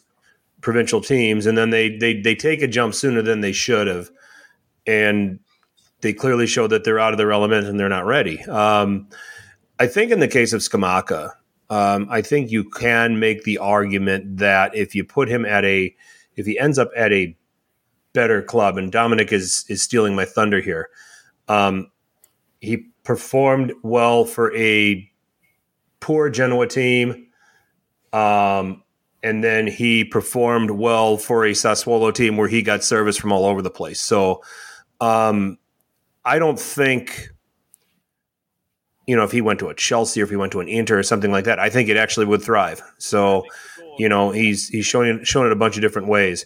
There's Keita Balde getting in behind. He just could not get the touch to get the ball up and down over Handanovic. So, and paid the price for it too. Where's he getting this? Yeah, just on the side. So you can get up from that. But Scamacca for me, I think, has adaptability to Dominic's point. Raspadori is a different story because I think I've only seen it with him at Sassuolo. You know, Traore, I think his game could translate somewhere else too. So, and then, you know, you talk about Sassuolo, they find guys that fit what they want to do. Another guy, and we talked about this, and we called this all the way on match day one. We said Davide Frattesi is going to just plug right in, do exactly what Manuel Locatelli did, and he did. So that's another thing that Sassuolo, their recruitment of finding the right players characteristically to make their system work is pretty impressive. We've seen that with other teams like Atalanta when they've sold some of their bigger or they've sold to bigger teams. It's not always worked, has it? So I mean, Brian Cristante, when he first went to Roma, didn't really work for him there. I don't think Kessie was that well. What when he first went to Milan, wasn't it? So like you said, they find someone that suits their system. Doesn't automatically means they would translate on a bigger team at all. All right. Very good. Very good. Watching this other game here. This other game is now in the 70th minute. Still very tense here. Bastoni just came off for, I think, De Ambrosio. Looks like Joaquin Correa is going to come on probably for Lautaro. Nope, for Dzeko. Dzeko, yeah. I like that. You get that substitution. I think it's a better counterattacking dynamic when you compare Correa with Lautaro, Lautaro and Dzeko, for whatever reason, even though you think they would work perfectly, they don't. It's right. You know, it's a slow guy who can hold the ball up very well, fantastic finishes, versus a guy who's very mobile, who's very instinctive. It doesn't work. Have you guys over at Lecce? I mean, obviously Koda's had a pretty decent year for you guys, but you know, if he gets locked up by a defender, for example, in Serie A, we got a lot of good Serie A defenders. Do you guys believe that there's some of the other players can come in, jump in, and take the lead? You know, when you guys were last year, you had a couple guys, especially those loanees, that were able to fill the void. How do you feel about the depth of Lecce's strikers or attackers? Should, you know, one of your top players get marked down by a defender? The problem is having enough strikers that you've got your ones who are starting and then the others who are on the bench. Mm. How many do you accumulate? Because you can't keep them all happy. We've got a young Spaniard, Pablo Rodriguez, who's everyone at Lecce loves him. He did fairly well last season. We got him from the Real Madrid Academy. He did quite well last year. I remember the name. A few injuries this year. And I actually think Sassuolo and a couple of others have looked at him for this summer. So it's all going to depend on who we lose and the formation we play. Because if we do go with one striker or do we do what we're doing now and go for perhaps more 4-3-3, but then you're just going to be you could get wiped out. So yeah, if Koda gets locked down by just a defence that's just not going to give him anything, he's not the fastest player in the world anyway. So you do need to have that plan B. Pablo Rodriguez is that, but we may not start the season with him anyway. So it's so tough finding that balance between getting a goal scorer and having someone else dynamic, but is also another option off the bench who's happy to be on the bench, because keeping the squad happy is the hardest thing, isn't it? Really, especially now you're in Serie A, everyone wants to be out there playing, especially if you're playing against top teams like Milan, Juventus, Inter, you want to be playing in those games. So it's going to be tough to keep everyone happy. Yeah, that's always most difficult thing for a manager is that, you know, no matter where your team is on the spectrum, whether top of the table, bottom of the table, middle, you know, keeping the team happy, right? You have 23 players at your disposal, sometimes more, sometimes less, and keeping that rotation or not, right? We've seen teams like Sarri, when he was at Napoli, not rotating players, and, you know, you're playing with 13 players. That's not many players to play with, and they get tired and strained out. Or you get teams like Chelsea, right, who have like 750 players on loan, and you can just rotate guys in and out. It's a fine line as a manager you have to tote, because even when you not only playing in Serie A, but you get Coppa Italia sometimes, and if you're fortunate enough, you're in Champions League as well. How do you keep that rotation? How do you keep the quality up, right? And it's not only difficult ask for a team at the Champions League level, but also a team like Lecce, right? Or any team in the middle of the table. How much do you play your players? Do you rotate your players? Because if you just play the same 11, 13 players, it goes to the detriment of the rest of the team, and you don't have guys developing as they should. You have some young players, some Spanish players, or even Italian players that need that pitch time, and if they don't get it, it's going to hurt the team ultimately, not just the player, but it hurts the team as well. How has your team this past season done with, in terms of starting 11 and rotation? Has it been a decent rotation, or has it just been the same guys for the most part? Because, you know, that can say a lot about how you guys do next year as well. I think we've been lucky in that we haven't had any big injuries. Yeah. We had Gabriel was out for a little while, and we were panicking a little bit, and that's where we brought in Milan, the boy from Milan. Yeah. But on the whole, we've been very lucky in our squad. We were naming it before it came out as this is what it will be, and it to pretty much 9 out of 10 like times. One or two players come in or out, but most of the time it's the same. It's a pretty predictable team. I think when you're going for promotion, that's fine, because the continuity of just bulldozing teams, keep that same team going. Like you said earlier, if it isn't broke, don't fix it. Whereas if you're in Serie A, probably the good times are few and far between. You will need to bring other players in. But also, like you said, if you're just having 12 or 13 players, you become easy to play against as well. So it's good to have the joker in the pack the other teams haven't seen for a while. So it's tough. We've been lucky this year, but it's tough next year knowing what the right method is, and we're certainly no manager, so we're not going to tell him what to do. I imagine he'll stick to his philosophy, and I don't think it will be wholesale changes every week. I think it will be a fairly predictable lineup most times, because we're not expected to win like we are this like next year. Every point is extra special, whereas this year every point was. If you drew a game, we were furious. So you're going to need to take some guys out of the firing line if they're getting a hard time. But yeah, hopefully we have a good enough, a big enough squad that we can replace players if we need to. But right now we're not ready. We definitely need some help. Well, could I ask you two questions? Please, as Milan fans, one thing I'll just look when we watch you guys. You've obviously got Giroud and Ibrahimovic, you're sort of two main, and Ibra must be at the end now, surely. I don't know how this guy is amazing. Yeah. And Giroud, I mean, he's a fantastic player. But where do you think your striker, because I think that's your next thing. Would you agree that's your marquee signing in the summer as a striker? Have you got anyone in mind? If the tabloids are to be believed, Milan will be signing Divock Origi. Out of Liverpool. I don't know if he's going to be the clear-cut answer, but it's somebody that, you know, I mean, Liverpool's surplus is pretty good surplus. It's still going to be pretty good. So it's, you know, it's the way to look at it. There's rumors there was some rumors about Gabriel Jesus with Haaland going to Manchester City. I don't know how accurate that's going to be or what the chances are of that.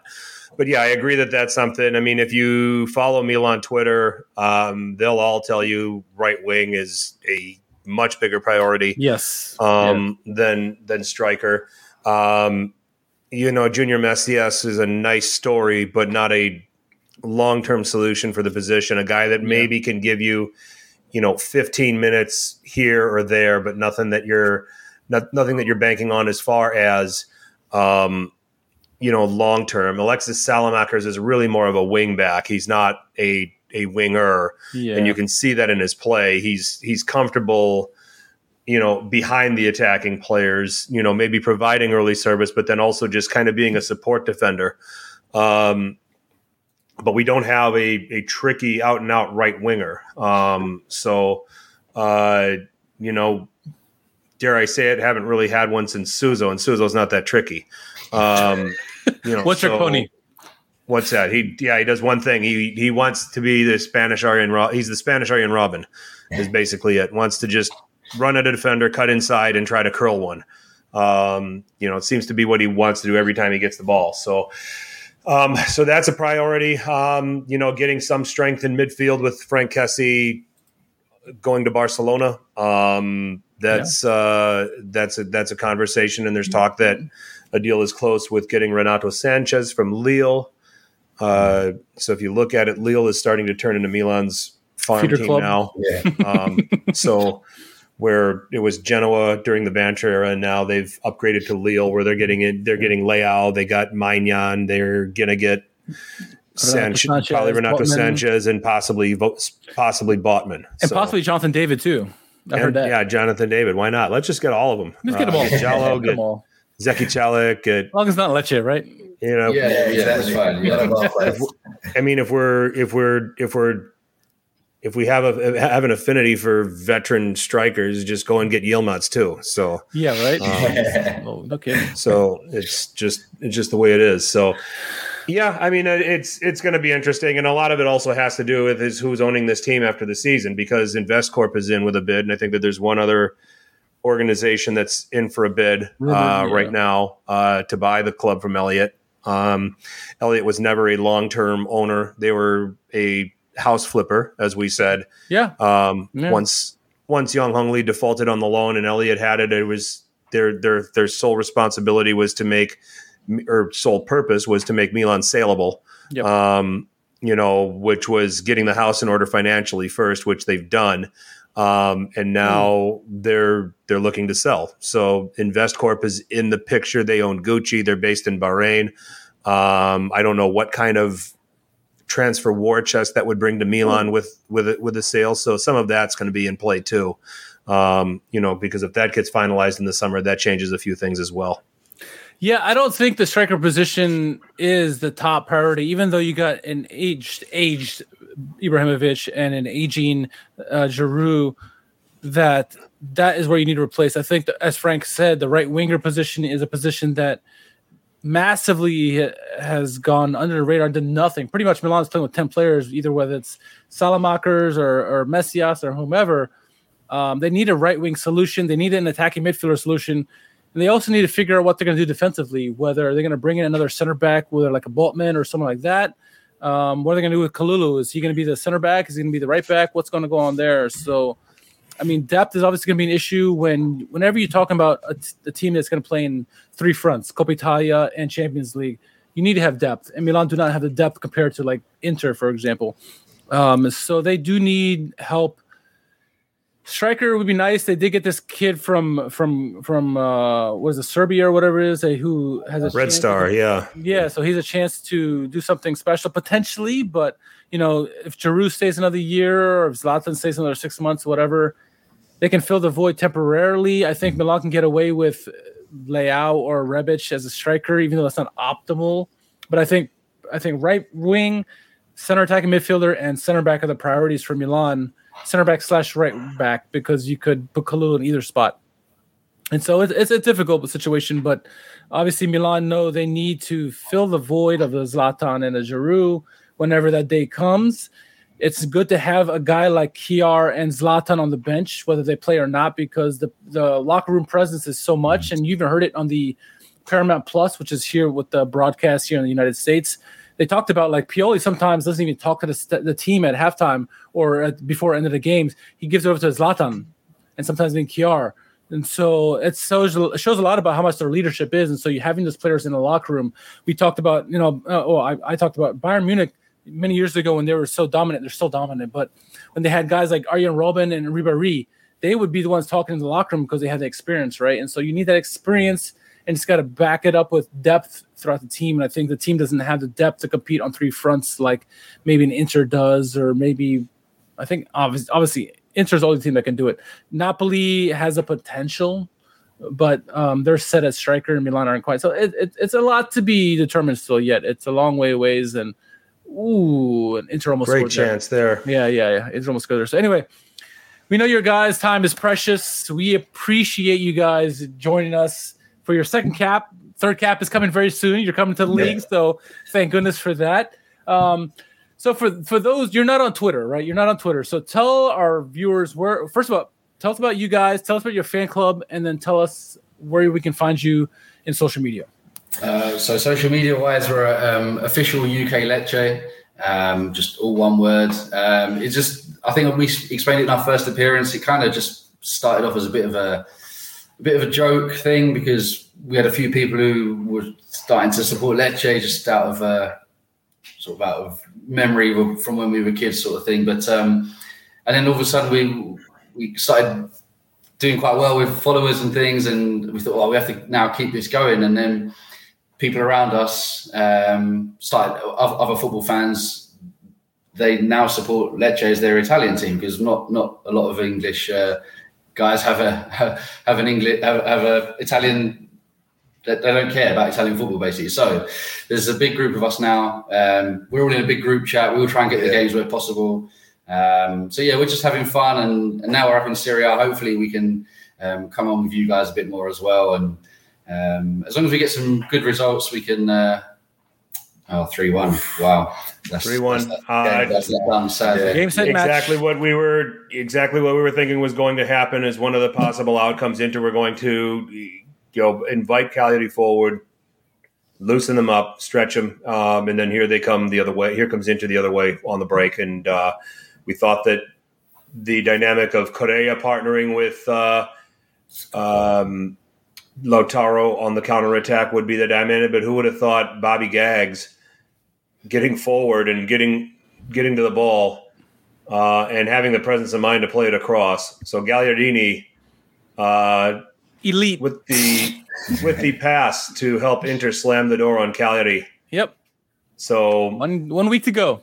Take it to one game shootout. Yeah. Milan will. They can do it. They'll do the job. Yeah. I'm confident. I'll drink to that. All right. So back to you guys.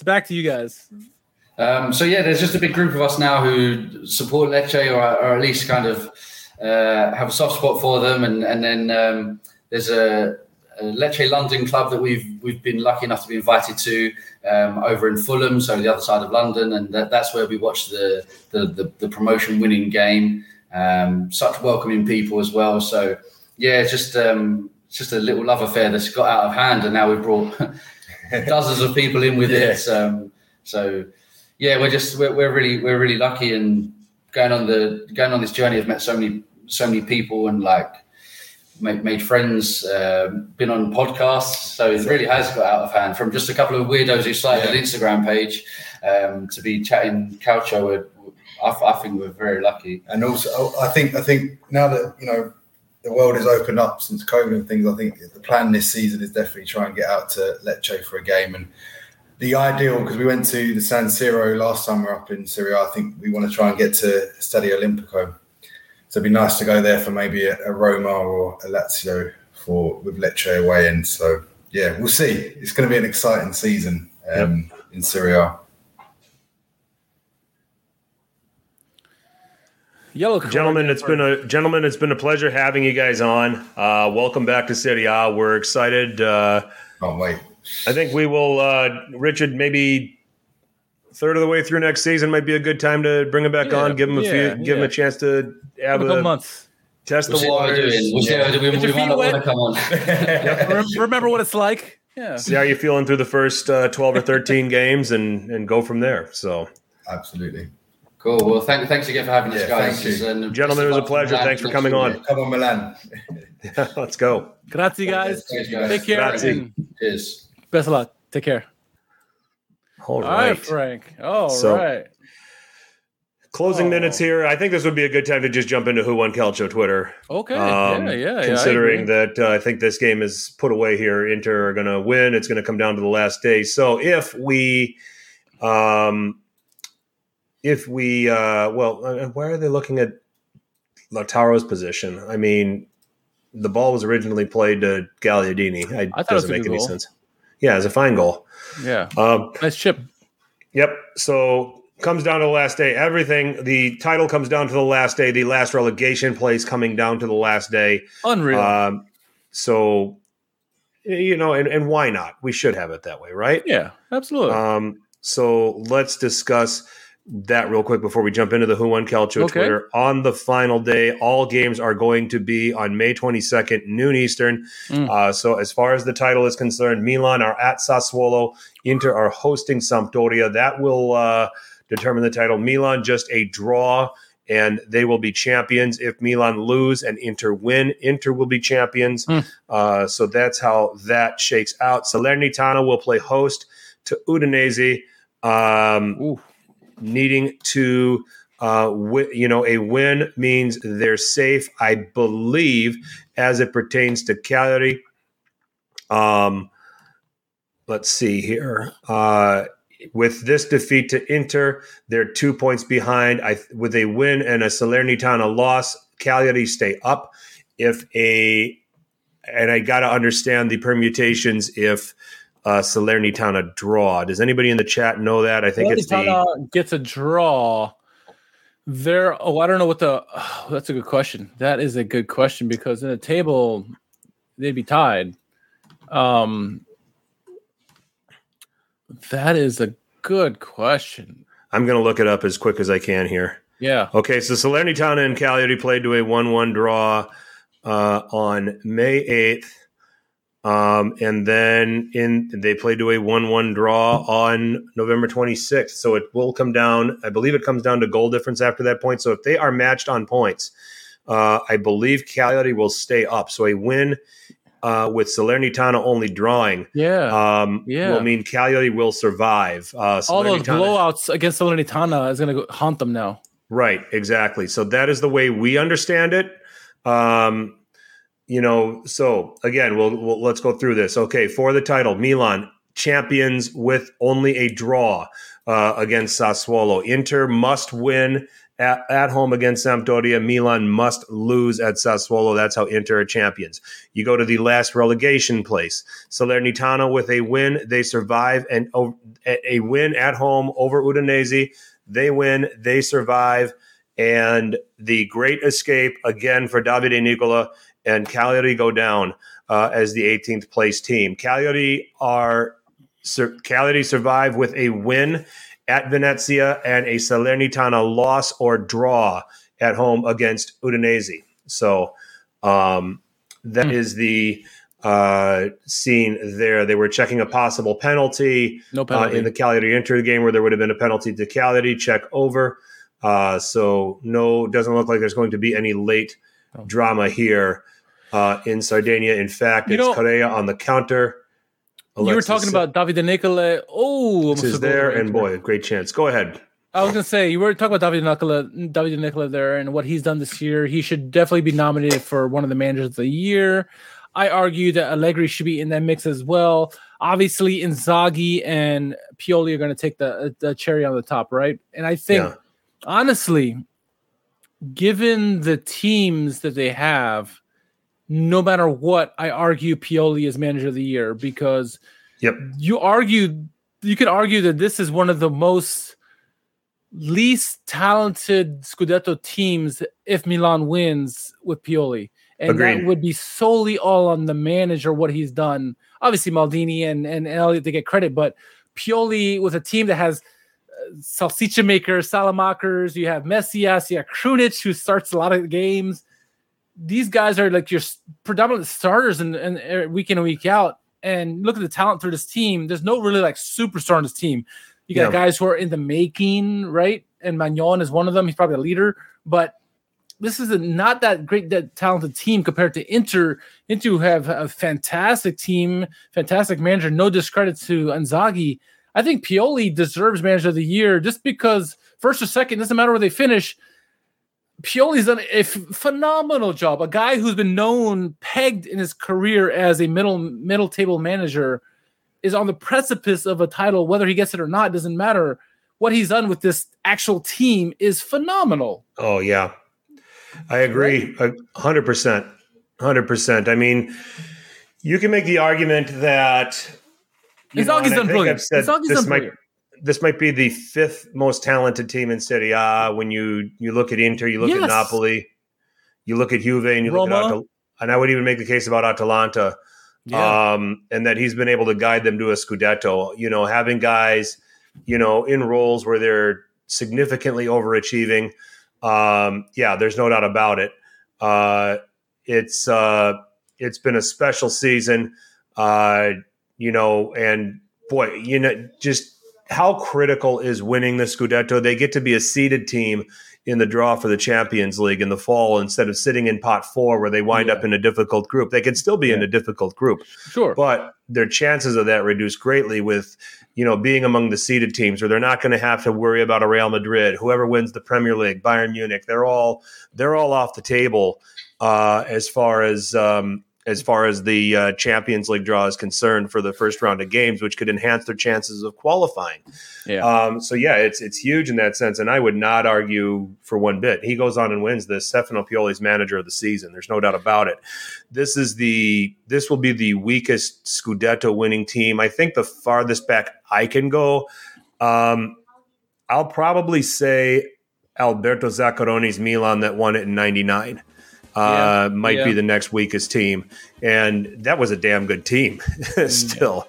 Yeah. You had Oliver Bierhoff up front. You still had Maldini there. This was before Shevchenko arrived. This was before many of the players that played under Ancelotti arrived. And they found a win. They found a way to win the title over Sven-Goran Eriksson's Lazio, who was really, really good that season. That's as far back as I can think. I would think that all of the Scudetto winning teams between then are definitely better than the team that's going to come out winning it this year. Yeah. So. Yeah, and I think I started watching the game here and trying to get my thoughts straight. What was I going to say? Just completely blank there. Watching the game. That's the whiskey. I'm going to pour a little bit. Give myself a little aperitif. Please do. I'm almost out of mine here, so just a little. It was something about the season. Good talk. I don't know. It'll come back to me. There you go. I started watching the game. I had the thought in my head, and then it dissipated. There you go. Yeah, there's the game. Game, set, match. Inter win 2-1. It comes down to the last match week. Fantastic result. Inter is going to do what they're going to do. Cagliari, they're on thin ice, like you said. They're coming down to the last weekend. They have to get a favorable result against Salernitana, or compared to Salernitana. So, I don't know. I mean, if you look at it on the whole, I think Cagliari and Genoa deserve to go down because they have more of the talented teams compared to Salernitana, and they need to be set, honestly. But yeah, we'll see. It's going to be tough here going forward. I don't know. Yep. They've underachieved significantly. So, all right. Well, let's get on with Who Won Calcio Twitter. There was something I want to talk about for whole coaching, but it'll get back to me. But let's move forward. It'll probably jog you as we go through these nominations. It probably will. Let's start off with Art Morelli, these days known as Cosa Nostradamus, and he says, this is hashtag Juve Merda. So this is where I keep the 2021 Juve trophies. Nice. Oh, poor Juve. Officially no titles this year. All right, in an entry here that is the pot calling the kettle black. Il Gobbo 2002 with a picture saying Inter players applauding their teammates who helped them over the line tonight. Bravo. Yeah, Juventus, you got to be careful with what you say there, Yeah. It's funny.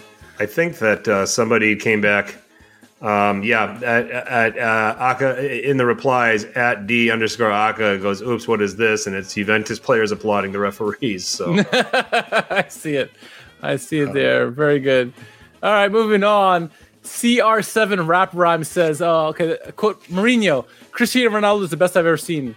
Zidane, Cristiano is the best ever player in history. Ancelotti, Cristiano is the best player ever. Allegri, we'll build a team around Dybala. All right. There you go. At Haunt Forza IM, Dybala when the game ends. It's Ronaldinho as a Milan player posing with the Barcelona team.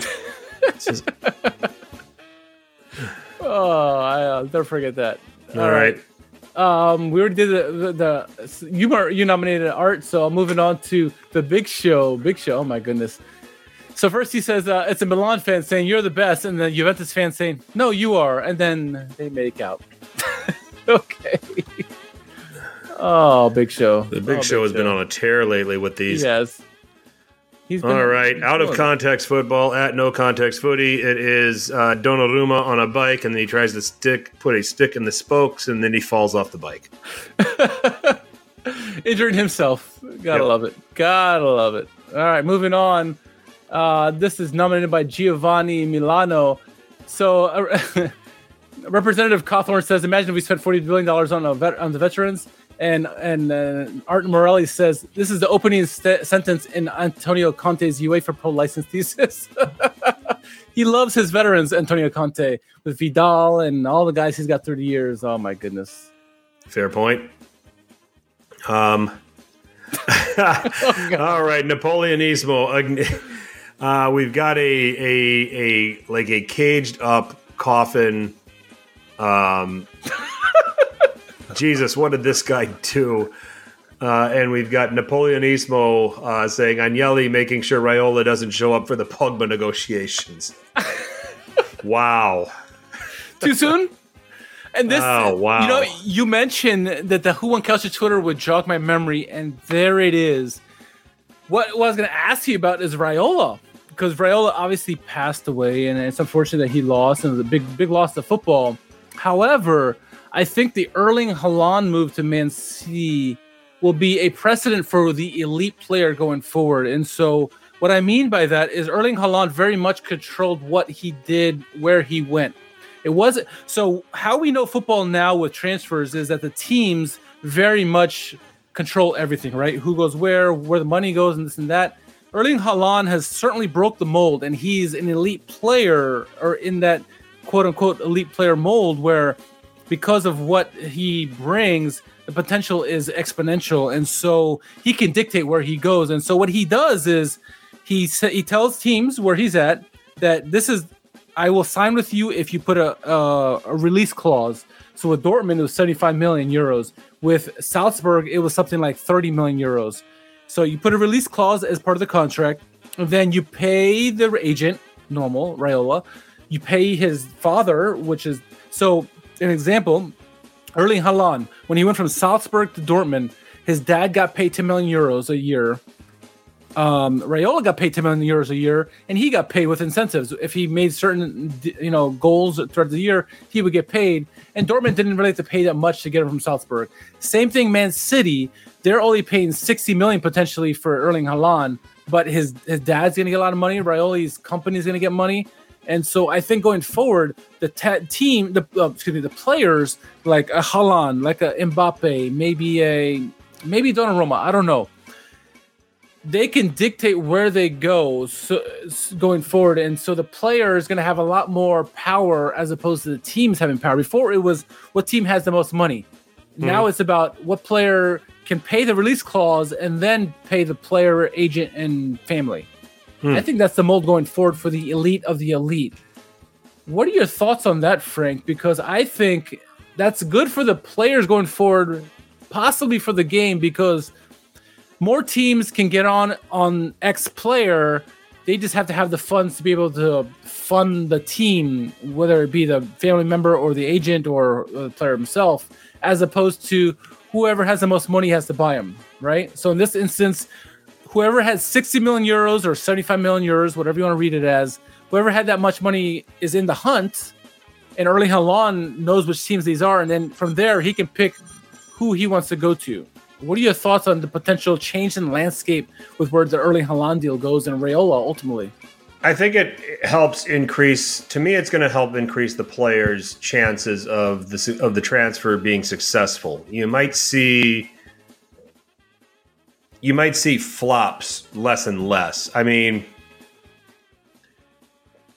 was the player really interested in going to X club just because the two clubs reached an agreement, for the purchase price of the player? I think that you want to have the player's input. You want the player ultimately is going to need to be happy. You don't want to,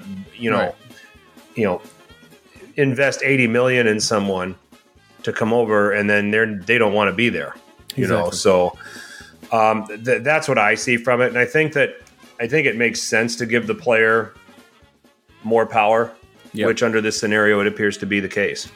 Yeah, I agree. And it only happens with the elite of the elite, right? And Erling Haaland can command this. I don't think a Castillejo can command this, right? He can't do that. You have to be a legit superstar, which Erling Haaland is one in the making, if he's not one already. Yeah. So it's a very sample size, is very limited, but I think those who had the potential to do that, Mbappe is one of them, certainly, and there's a couple others you can probably name out there.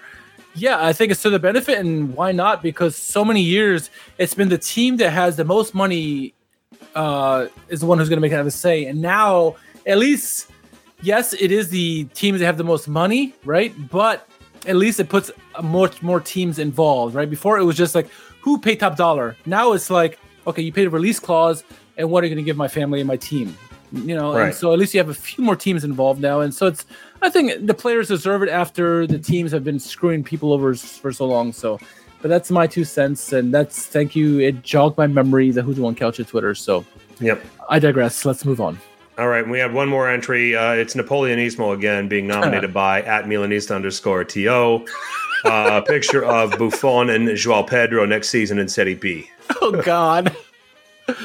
So, as a side joke, my buddy who plays FIFA religiously, he said he's something like his 10th season of Serie A or FIFA, and he said Buffon is still in the game. He's 55 years old and playing for some team in Serie C or Serie B or something like that. So it doesn't surprise me. And it's a funny tweet. Yep. But yeah, I don't know. Where do you want to go? Oh, that's tough. I'm going to go with the Buffon and João Pedro. Okay. I think that Napoleonismo had the best overall performance, but I want to pick the just slightly more tasteful tweet. Okay. Fair enough. After last week with the cringeworthy Dybala, Correa, we got to, Yeah. You know what? As I know Big Show has had a lot of entries lately, and he's done very well, and I want to give you a victory here. I don't know, man. I think I have to slightly go in the favor of Napoleonismo. I think he brought it this week, and it's close. Believe me, it's close. And Hartz's tweet is very poignant as well, but I think I'm inclined to agree with you. Let's go with João Pedro and Buffon leading the way in Serie B. Yep. Oh, all right. I knew you were going to agree with me, so I already started typing. Look at you. Save some time. So with that, we're going to put a bow on this edition of City I'll Sit Down. Chad, thank you so much for hanging out with us while we were interviewing with the U.S. Lecce fans UK, as well as tuning into the Intergame, seeing if we as Milan fans were going to be celebrating the Scudetto. Celebrations are on hold for another week, and the Scudetto is not even Milan's yet. So, Richard, anything else to shamelessly plug? Nope. I had a good weekend. I despite testing positive for COVID, which I was going to say, you had COVID. How did you have a good weekend? I very much feel the symptoms, and I'm struggling, and I don't know why I'm drinking alcohol while I have COVID, but I had a good weekend overall. I thought I get to celebrate some victories and championships, but and watching Game 7s, NHL and NHL hockey. Oh, anyway, I had a good weekend overall, so I can't complain. So anyway, follow me at r_KHARMAN. You'll see my tweets about pretty much soccer, football, and hockey all the way around. So, yeah. And shout out to everyone in the chat. Shout out to the boys from Lecce from the UK. Yes. They were obviously good to have them back in the league. Cremonese is back, possibly Brescia. Maybe we'll see who the third team is from Serie B. But, Serie A teams Venezia's gone. Genoa probably gone. And Cagliari probably... I think Genoa's done. Yeah, and I think Cagliari too. So we'll see. We'll see. Next year will be interesting league for sure. And so... No, they're points-wise, I think that they're still in it statistically, but they might be as good as down. So I agree. All right. You can find me at FTC_21. Ditto about the Game 7s. I'm going to get out of here now to go watch the second half of the Bucks game. They trail the Celtics right now by 5 at halftime in Game 7, and then Penguins tonight. So, yeah, lots going on in the sporting world. That is for sure. But – City Sit Down, we have our own channel on Apple Podcasts and SoundCloud. You can find us on Spotify, Stitcher, iHeartRadio, wherever there's podcasts, there's City Sit Down. Our handle on Twitter is at City Sit Down. You can also find that handle on Instagram as well as Facebook. Who Won Calcio Twitter? Hashtag Who Won Calcio Twitter. Got a nominee for a funny Calcio tweet. Tasteful, funny Calcio tweet at that. Please put in the hashtag Who Won Calcio Twitter, and it will be read on the next podcast. So, Milanisti celebrations are on hold for yet another week. Hang in there. Always the case. Yep. So we kind of assumed that was going to be the case, but we'll see if those celebrations do happen. Going to a Sassuolo team that has been a bit of a bogey team for Milan in the past. Let's hope that it happens, at least for their sake. And if not, if Inter were able to come from behind and win the title, they would deserve it too. So two Absolutely. Great contenders all season long. And with next Sunday, May 22nd, Richard, we will be wrapping up the season as well as crowning a champion. That's right. It's the season's coming to an end here, and it's gone by fast. It's fast year, crazy year. Season 6 is come and gone. Yep. You get to match week 1, you blink, and now here we are. We're almost at season 7, Frank. Season 7. I can't believe people have wanted to listen to us this long. I know. So we're still married. What's that? We're still married. Yeah, and our wives are keeping us around. Exactly. So, it's great. So hope you all enjoyed this as we were, live off the cuff, input on what was going on with the Inter game. We'll maybe try to do this again in a future podcast. So we want to thank the chat. We want to thank all of you. For Richard, I'm Frank. As always, make sure you tell your paisans about us. Ciao.